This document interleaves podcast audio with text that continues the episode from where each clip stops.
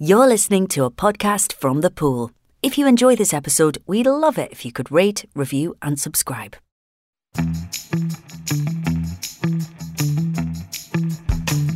Hi, I'm Paloma Faith, and this is my five things they didn't tell you about the first year of motherhood.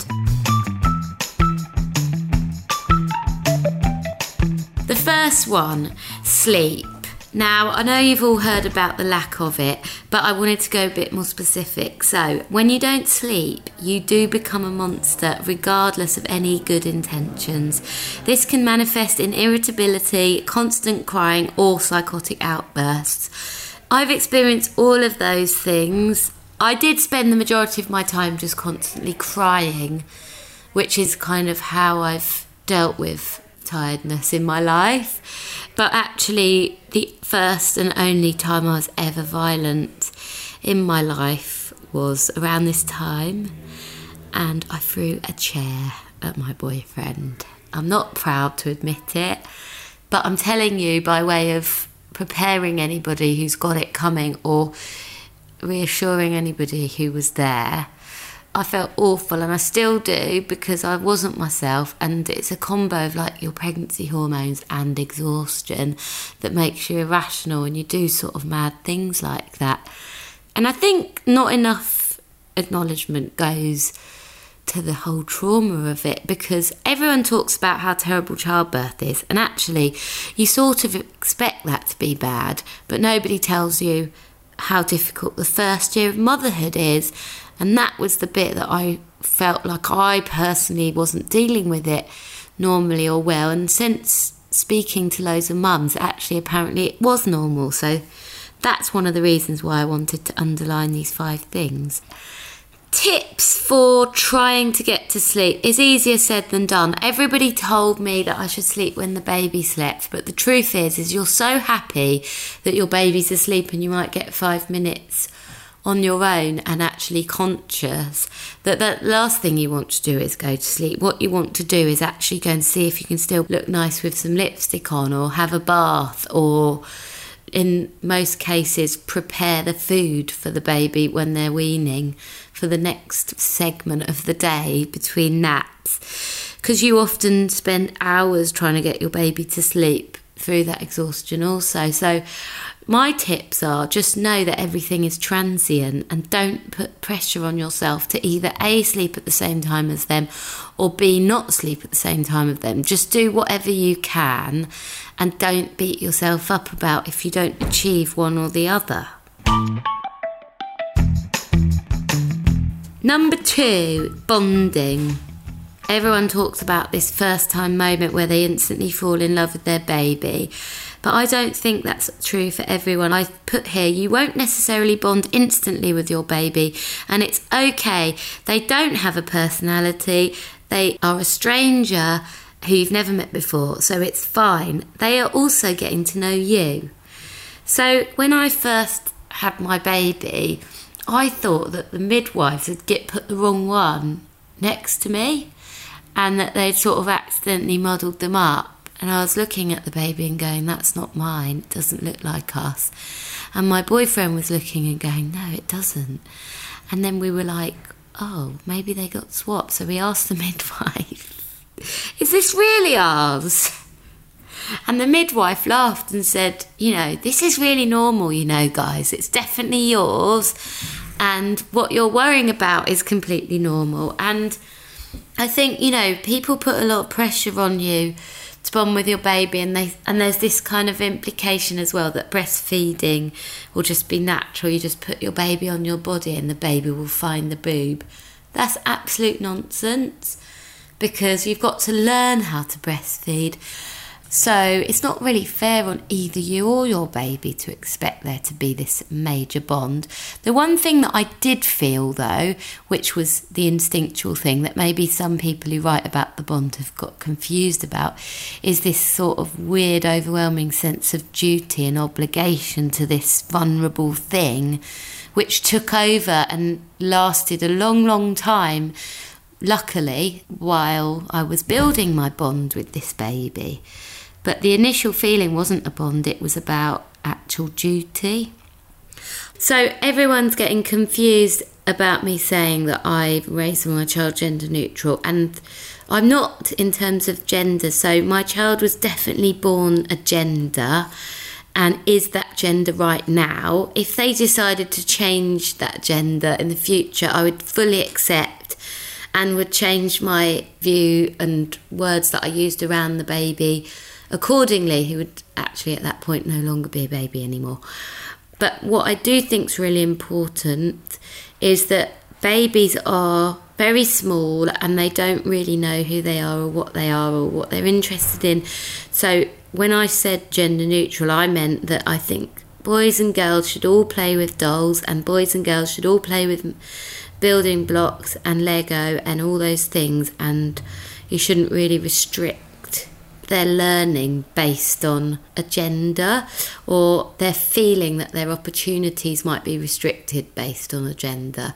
So I try and cultivate my child to have as open parameters as possible and that in itself is a bonding, you know, way of raising your child because you're sort of allowing them the freedom to be who they are and develop into the person that they are and also the freedom to change that as well. Like I look back on who I was as a 10 year old, and it was very different to who I was as an 18 year old, and then who I was as a 25 year old. So I think that's all really important. Number three, friends. Even if you want to stay cool and go out and hang out with your childless friends like you used to, you probably won't. And when you do, you'll leave about 11 or 12 at night latest and then take four days to recover. Also, you're going to definitely make friends with people that you never would have liked in the past just because you all have kids and you'll have more in common with them than most other people and sort of even love them a bit, even if they wear crocs or Ugg boots. Friendship's interesting when you have a kid because I think you've got to sort of put less expectation on yourself to try and be who you were once before. And you know what? Eventually that stuff does come back. But in the first year, it's really difficult because you're trying to re establish your place in society with this new person who's really dependent on you and also re-establish your place within your relationship with a third person involved. So it was once two of you. And then now it's three or even four if you've had twins or it's five or six if you had kids before that. And you're re-establishing all of your relationships with each other. So it's really hard for the first year in my view to try and look outside of that world unless the friendships feel like they're useful to you in that time, and most of the time that will be with other parents going through the same thing as you. And it's interesting because you just find yourself like your priorities of what you want in people changing. Actually, you just want somebody who understands how much your boobs hurt for a bit. I would say advice on that as well is keep your friends. Make sure you keep an open dialogue with them. And if you don't want to leave your baby to go and be with them, then get them to visit and, you know, text them in the horrible, lonely hours of the night when your partner's next to you snoring and sleeping through the baby crying and keeping you up all hours. And rather than resent him, you just think, actually, I might just text my friends. Okay, number four, the baby weight. Okay, it's the hardest thing in the world to lose that baby weight because you got into the habit of eating everything you want for a while, and all those celebrities who do it instantly mustn't have been eating that much during pregnancy. Even when you've lost it, your ribs are going to be wider anyway, so you still might not fit into your old clothes ever again, even if you are emaciated. This is proven. I know many women who look thinner than they ever were before, but for some reason they can't get into their old dress, and that's because your ribs expand to make room for the organs that lift up when you're pregnant. And sometimes, you know, they stay a little bit open. They close a bit, but they don't completely close. So don't get mixed up about that being baby weight and also give yourself time. I was lucky because I've got a personal trainer and she had three children and all she kept telling me the whole time was you've got to be patient with yourself and you do it slowly but surely. You don't just suddenly peg it and go on a run. The first day you're back you have to sort of be kind to yourself and also acknowledge what your body's done for you because the truth of it is is you created a human being. I'm still half a stone heavier than i was before and i've decided to keep that half stone because the amount of sacrifice that i'd have to do of my own happiness just to be half stone lighter is way more than the joy that i get from being able to eat a packet of biscuits every so often well, when I was pregnant, I ate loads of grilled cheese sandwiches. And what's weird is I thought that that would be something I really missed. I was like eating them, thinking I'm going to miss these so much when I'm not pregnant. But I don't really like them anymore. Hormones. Number five.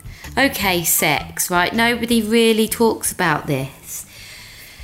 You are not abnormal if you don't want to have sex as often after you've had a baby, especially not in the first year. You're exhausted, your intimacy needs are being met by your baby because you're looking at them and they're breastfeeding. And I know it's different, but it's so beautiful that intimacy. But you have to be patient with yourself. So, first of all, you're dealing with the physical thing of the pain that is entailed from starting to have sex again after having a baby is excruciating and not very attractive and alluring to want to be involved in. And you know, you should find other ways to be intimate if you're up for it with your partner other than just intercourse because it does hurt and that's enough to put anyone off. And then, you know, once it doesn't hurt, then you're dealing with exhaustion, tiredness, and what I said about the intimacy thing. And you have to sort of realign yourself with your partner and find a new way to kind of establish your relationship again. And that sometimes takes time. I remember for us, like at first, it's like, you know, every so often, and then it gets more frequent, and then it gets more frequent, and then before you know it, you're kind of back to where you were. And that takes time and patience and love. And also, I think that if you're not having sex, it's really important for your relationship to find other ways to be intimate with each other that bond you, like going out for a date if you can, as soon as is humanly possible, depending on what you're doing, how you're raising your child. But at least by six months in, you should be going on a date once a fortnight, I'd say, just to like have an adult conversation with each other and re engage or you know watching a movie if you can stay awake or a TV show together that you can discuss afterwards or just like cuddling making sure you kiss each other holding hands all those things that you sort of don't think of maybe as sexual but eventually they're a stepping stone towards regaining that intimacy I think. But don't be hard on yourself it's okay Okay, I've got a bonus one. I know it's five things, but I just wanted to say that to all the women out there that as terrible and uncouth and vulgar as it sounds, it needs to be said because it's not said enough. Piles. It's a consequence of childbirth. You probably will have piles. You might have them for a few years, and at some point, you might feel that they're going to be there forever and give up trying to get rid of them. But please hang in there because through that pain and that constant reminder of what you went through, they do eventually go away. And if they don't, you need to do something about it and go and see a doctor because you can't just live life suffering. I think too many people think that pain is part of our existence, but it isn't.